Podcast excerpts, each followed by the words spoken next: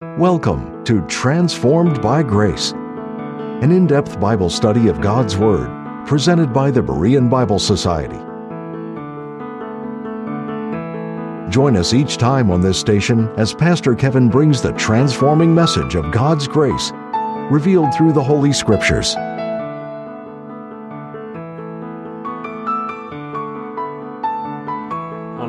Episode of Kids Say the Darndest Things, one grammar school youth explained what his father did for a living. He said, My dad's a cop. He catches crooks and burglars and puts cuffs on them and takes them down to the station and puts them in the slammer. The host replied, Wow, I bet your mother gets worried about his work, doesn't she? The youth assured him, Oh no, he brings her lots of watches and rings and jewelry. In another episode, the host told a young boy, Now let me give you a situation.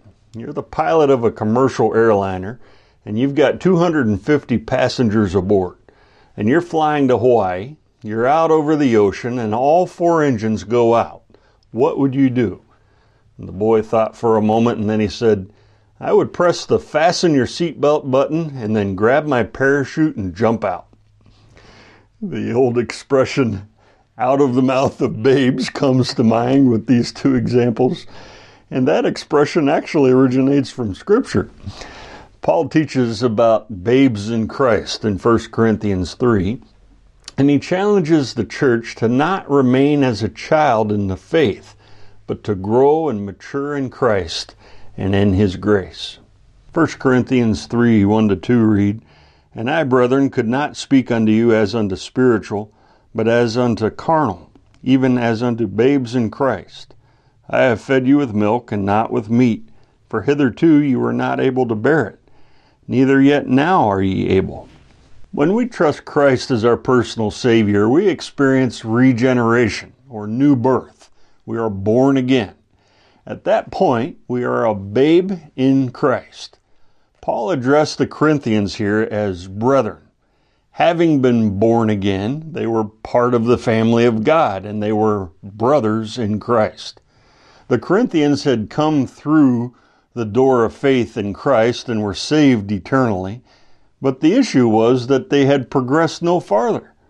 The Corinthians were failing to grow in Christ, and this grieved the heart of Paul. He longed for that joy of watching babes in Christ, whom he had led to the Lord, grow up into him in all things which is the head even Christ as Ephesians 4:15 says. Paul observes here that when he first visited Corinth during the 18 months that he originally ministered among them, he could not speak unto them as spiritual men. In the context of chapter 2, a few verses earlier, Paul compared the natural man with the spiritual man. And Paul stated that the natural man, which is the unsaved man, receiveth not the things of the Spirit of God, neither can he know them because they are spiritually discerned. Whereas, as Paul wrote, but he that is spiritual judgeth or discerneth all things. The spiritual saved man, unlike the natural man, is able to know, understand, spiritually discern, and apply what the Spirit reveals in His Word. The spiritual man is one who not only possesses the Holy Spirit, but also walks in the Spirit. The spiritual man is sensitive to and guided by their spirit and the guided by the spiritual and by the Holy Spirit rather than their flesh or their soul. But when Paul ministered among the Corinthians in the past, he says he could not speak unto them as unto spiritual, or as a spiritual man, but as unto carnal. The word carnal means fleshly, or being under the control of the flesh. So Paul first gave a comparison between the natural unsaved man and the spiritual saved man. And then here in verse 1, he makes a further comparison between believers, showing that there are spiritual believers and there are carnal believers. The natural unsaved man in chapter 2 is one who receiveth not the things of the Spirit of God, neither can he know them because they are spiritually discerned. Here in chapter 3, Paul teaches that the carnal believer is also one who receives not the things of the Spirit of God too. However, the carnal believer does that by choice because they could receive, they could know God's Word and grow in it. The spiritual believer, on the other hand, is one who has made the choice to live by the Holy Spirit according to the spiritual part of their being. They are those who walk, still imperfectly, but in the enablement of the Holy Spirit by the truth of His Word. The carnal believer is one who lives by the flesh and their soul, whose thinking and actions are rooted in the flesh rather than in the spirit.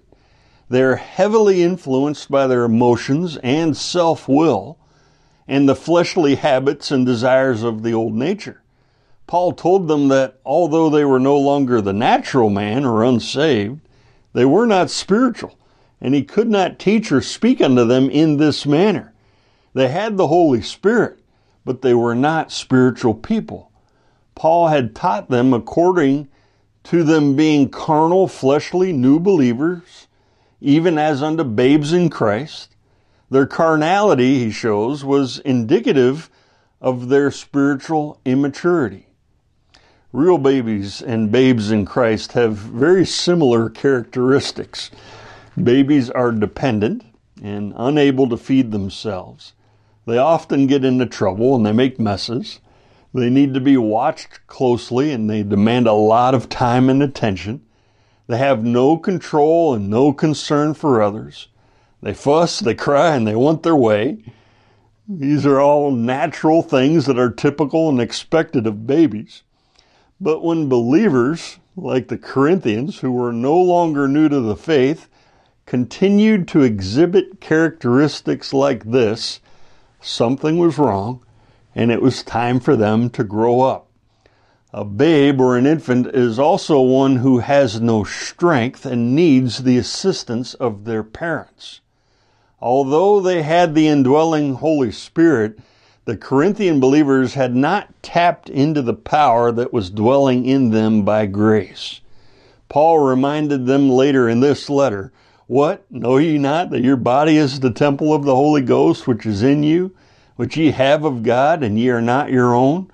For ye are bought with a price, therefore glorify God in your body and in your spirit, which are God's. In the past, because the Corinthians were newborn babes in Christ after their regeneration, Paul wrote, I have fed you with milk and not with meat the Word of God is our spiritual food. God's Word is called milk, bread, meat, and honey in the Bible. We receive spiritual nourishment through taking in God's Word by reading it, studying it, and hearing it taught. As needed as it is for us to have physical nourishment to live and grow, we need spiritual nourishment through the regular intake of God's Word in order to live and to grow. Like newborns, Babes in Christ begin with milk. The milk of the Word is the first principles of the oracles of God, as Hebrews 5.12 explains, or the elementary things of God's Word, the more easily digestible elementary truths of doctrine, the ABCs, you could say, of the faith. Just like we don't expect a baby to eat a steak, babes in Christ cannot be expected to digest the meatier doctrines of the faith right away. So when Paul first visited Corinth, he'd rightly fed the believers and the new believers with the elementary milk of the word because they were young and weak in the faith. This was normal and proper in the course of ministering to new believers who at first do grow on the milk of the word.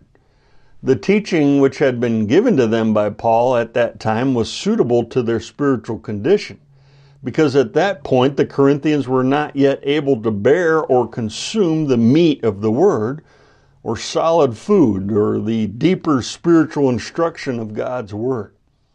As newborns grow, however, they need solid food.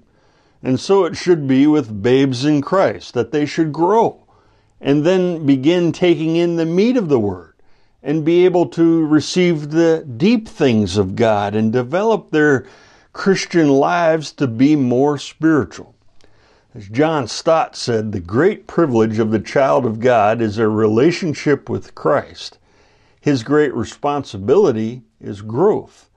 Our Heavenly Father's purpose is that babes in Christ should become mature in Christ. Our birth must be followed by growth. The problem was, it was now three to four years later since Paul had ministered among the church in Corinth, and Paul wrote, Neither yet now are ye able to take in the meat of the word. The writer of Hebrews stated that for everyone that useth milk is unskillful in the word of righteousness, for he is a babe, but strong meat belongeth to them that are of full age. It grieved the heart of their spiritual father in the faith, Paul, that the Corinthians were still carnal and still babes in Christ who were still on a spiritual milk diet. He longed for them to grow in Christ, to mature into strong spiritual saints because that's what was best for them and that's what would bring the greatest joy and blessing to their lives. God calls each believer to grow and mature in Christ.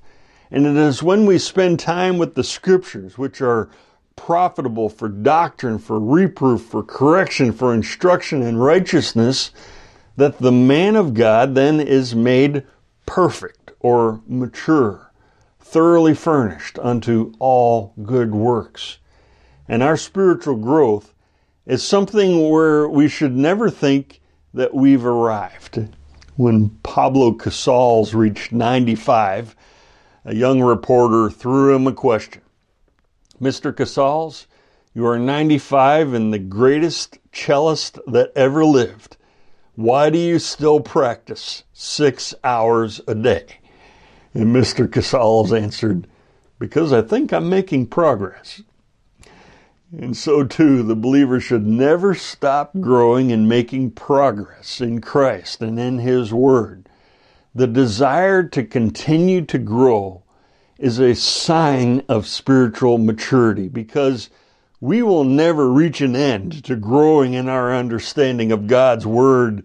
We will never come to an end in growing in Christ's likeness, which is the goal of our growth, and none of us will ever fully reach that goal. 1 Corinthians 3 3 to 4 read, For ye are yet carnal. For whereas there is among you envying and strife and divisions, are ye not carnal and walk as men? For while one saith, I am of Paul, and another, I am of Apollos, are ye not carnal? Paul points out here that the Corinthians were carnal when he was with them three to four years before, and they were still carnal after all that time.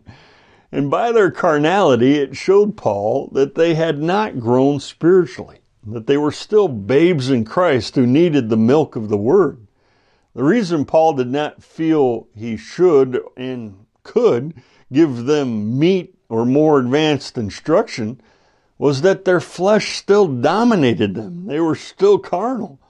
The evidence of their carnality was three things envying, strife, and divisions. In Galatians 5 19 to 20, Paul pointed out that the works of the flesh are manifest, which are these idolatry, witchcraft, hatred, variance, emulations, which is the same Greek word translated as envyings, wrath, strife, seditions, which is the same Greek word translated as divisions. These deeds of the flesh indicated that they were not walking in the Spirit as mature spiritual believers, but were instead walking according to the desires of the flesh. The Corinthians possessed the indwelling spirit, but they were failing to let him possess them and to give them the strength to live a godly life. These evidences of carnality are rooted in selfishness and thus shows that they are fleshly. The word envying refers to an envious and contentious rivalry. The root word for envying means to be hot, to boil, showing that there is heat and zeal behind this kind of jealousy and rivalry. It's a word that makes me think of sports rivalries like Alabama versus Auburn or Packers versus Bears or Yankees versus Red Sox or Lakers versus Celtics. And there's definitely some heat behind these rivalries. This kind of heated, emotional rivalry was taking place in the church at Corinth, and it in turn led to strife. The word strife referred to contention and quarreling. They were having heated debates and arguments as a result. And then the envying and the strife in turn led to divisions or disunion and dissension. They were split into separate parties. And those groups were embittered toward the other groups within the church. And Paul pointed out that, are you not carnal and walk as men? Or doesn't this prove that you are living by your flesh apart from the will of the Spirit? Are you not living as unsaved men in the world and you're lacking spiritual discernment? This is a rhetorical question by the apostle. The answer was an obvious one. Believers have a higher calling than living according to their flesh and living like the rest of humanity. The Corinthians' conduct, however, indicated their carnality, not lack of eternal life. They were saved people by the grace of God. And when we read about the Corinthians and then we look at the church today, we find similarities. Prolonged immaturity in the faith. Those who can only be fed the milk of the word. Envy, strife, and divisions as a result of carnality. All of these things are very prevalent. And then Paul wrote about what they were zealously arguing about and what led to their divisions.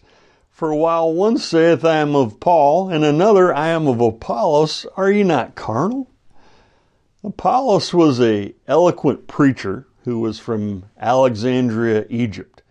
Later, he traveled to Ephesus in Asia Minor, where Paul's co workers, Aquila and Priscilla, helped him to understand the way of God more perfectly, according to God's program of grace with the nations today. From Ephesus, Apollos went to Corinth. The saints in Ephesus sent a letter of commendation of Apollos to the Corinthians, and Acts 18:27 says of Apollos' ministry in Corinth, who when he was come helped them much which had believed through grace.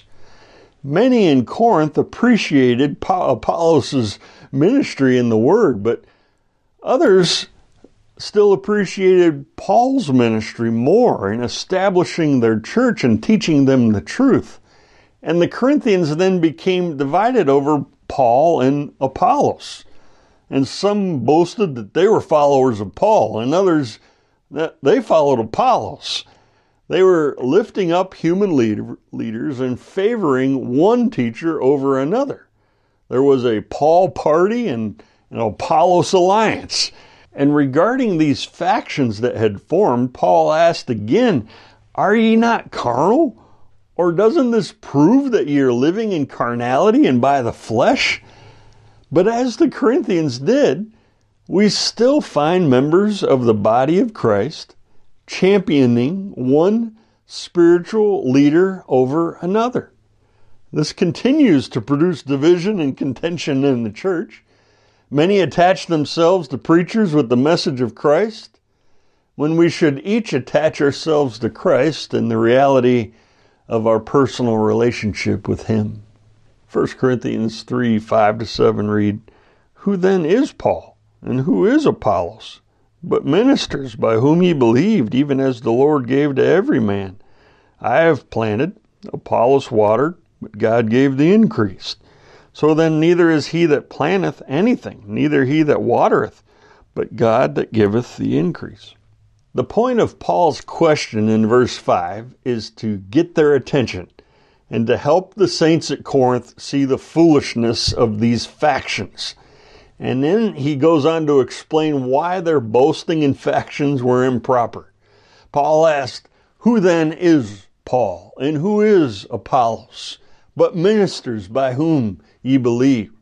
The word ministers refers to one who is a servant.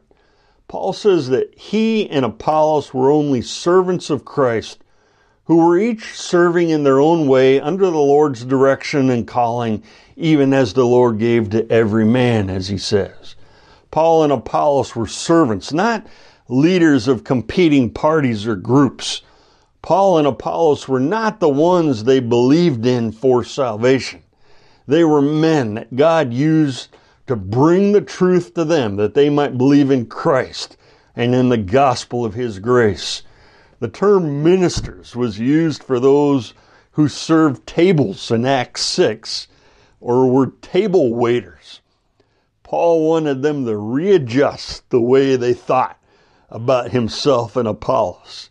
And the use of this word to describe him and Apollos, they're not the honored guests at the table. They're not at the head of the table.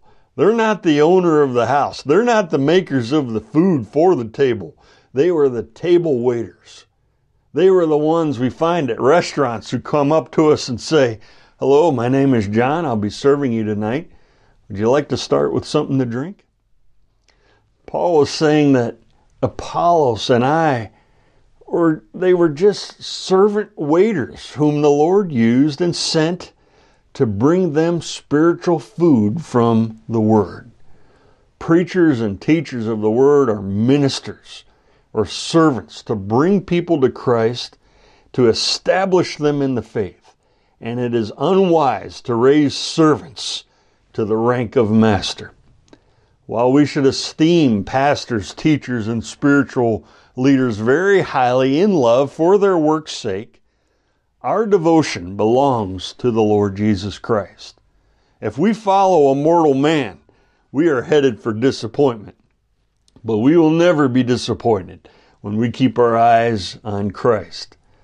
On the other side of the coin, sin, selfishness, and pride can lead some pastors and teachers to desire a following and set themselves up as the only authority on the scriptures. Each of us should watch for this kind of attitude among spiritual leaders. The true shepherd of God is someone who points people not to himself, but to the Lord, that in all things he might have the preeminence.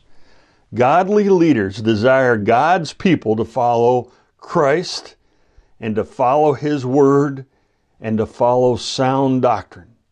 Paul wrote that I have planted. As Paul planted their church, he was the one who had trailblazed and opened up new territory. He brought the gospel to them in Corinth. They had believed. He had established their church and established them in the faith. Then Paul added Apollos watered. Apollos came along after Paul had left Corinth, and he ministered the word to them. He preached and he built up the saints in God's grace, and he watered the truth that Paul had taught them. Like planting a seed, Paul says, I planted it, Apollos came along after me and he watered that seed, but neither of them could give that seed life and make it grow. Only God can do that. Only God can make it grow and give the seed life. God alone gives the increase. Some years ago, a study was done by an agricultural school in Iowa.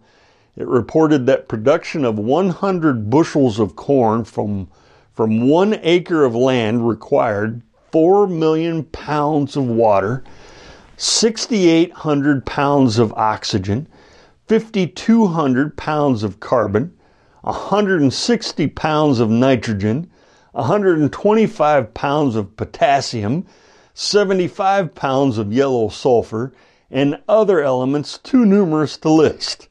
In addition to these ingredients, rain and sunshine are required at the right times Although many hours of the farmer's hard labor are needed, it was estimated that only 5% of the produce of a farm could be attributed to the efforts of man. And so it is in the spiritual realm. God gives the increase. He gives life to our labor. God causes the growth and He produces the fruit. God worked through Paul and Apollos and He used their labor He gave the increase to their labor. He gave life to it. And He produced the fruit that came from their service, and thus God deserved all the glory. And Paul is pointing the Corinthians here toward the God of the increase, because it is He who would bring the spiritual growth that they needed in their own personal lives to bring them out of their carnality, out of their immaturity into greater spiritual maturity in Christ. 1 Corinthians 3:21 says, "Therefore let no man glory in men." And then verse 7, Paul points out why we should never glory in a man in the ministry. He teaches that the servant who plants the seeds of the gospel and God's truth is nothing. Likewise, the servant who waters the seeds of the gospel and God's truth is likewise nothing. Paul's point is explained well by one commentator who wrote, What was the use of fighting which of two nothings was the greater? Like no man, no farmer, no horticulturist can give physical life or growth to a plant. No man, no preacher, no teacher has the power to bring forth spiritual life or growth. Only God can do that. All farmers can do is provide the right environment for growth and trust in the miracle of life that comes from God. The most that men can do is prepare the soil, plant the seeds, water it, and then God is the God of the increase. And likewise, in the ministry, He is the one who brings the life and the fruit to our labors and our planting and watering for Him, and He deserves all the praise. The person whom God uses to plant the seeds and water them in the ministry is not anything they are just servants and instruments in the hand of God doing His work. Thus, in the church, instead of being divided over, I like that leader, or this leader over here is more wonderful, we are called to be one in our desire to follow the Lord and to give the God of the increase the honor and glory that He rightly deserves.